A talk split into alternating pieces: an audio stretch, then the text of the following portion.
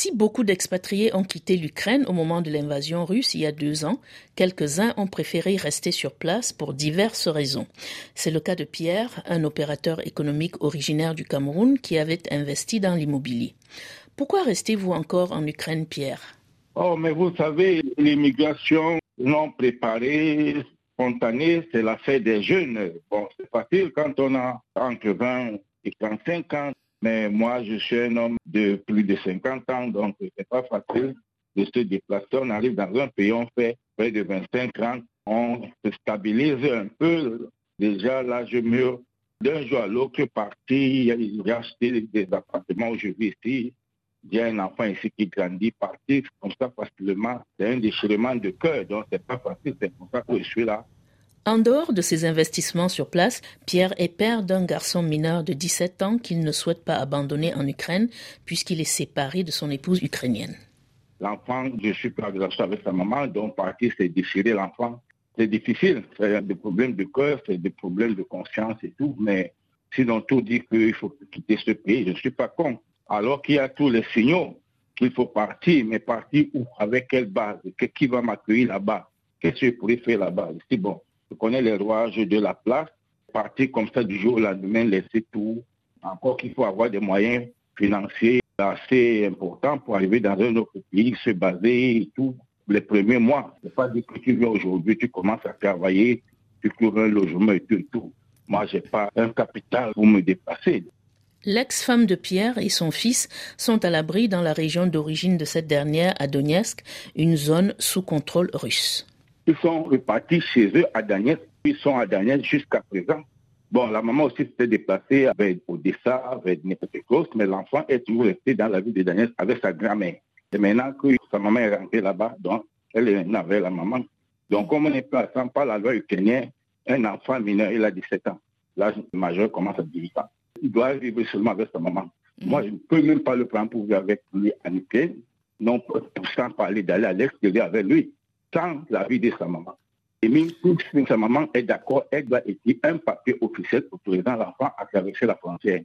Je pars loin, mais ce sera plus difficile de l'aider que quand je suis ici.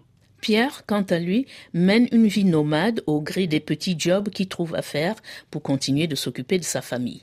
Je suis partout, hein. je suis à que je suis à Odessa de temps en temps je fais des déplacements, je prends une voiture pour aller livrer là-bas je me trouve. Je suis basé un peu vers le sud plus, mais je voyage partout.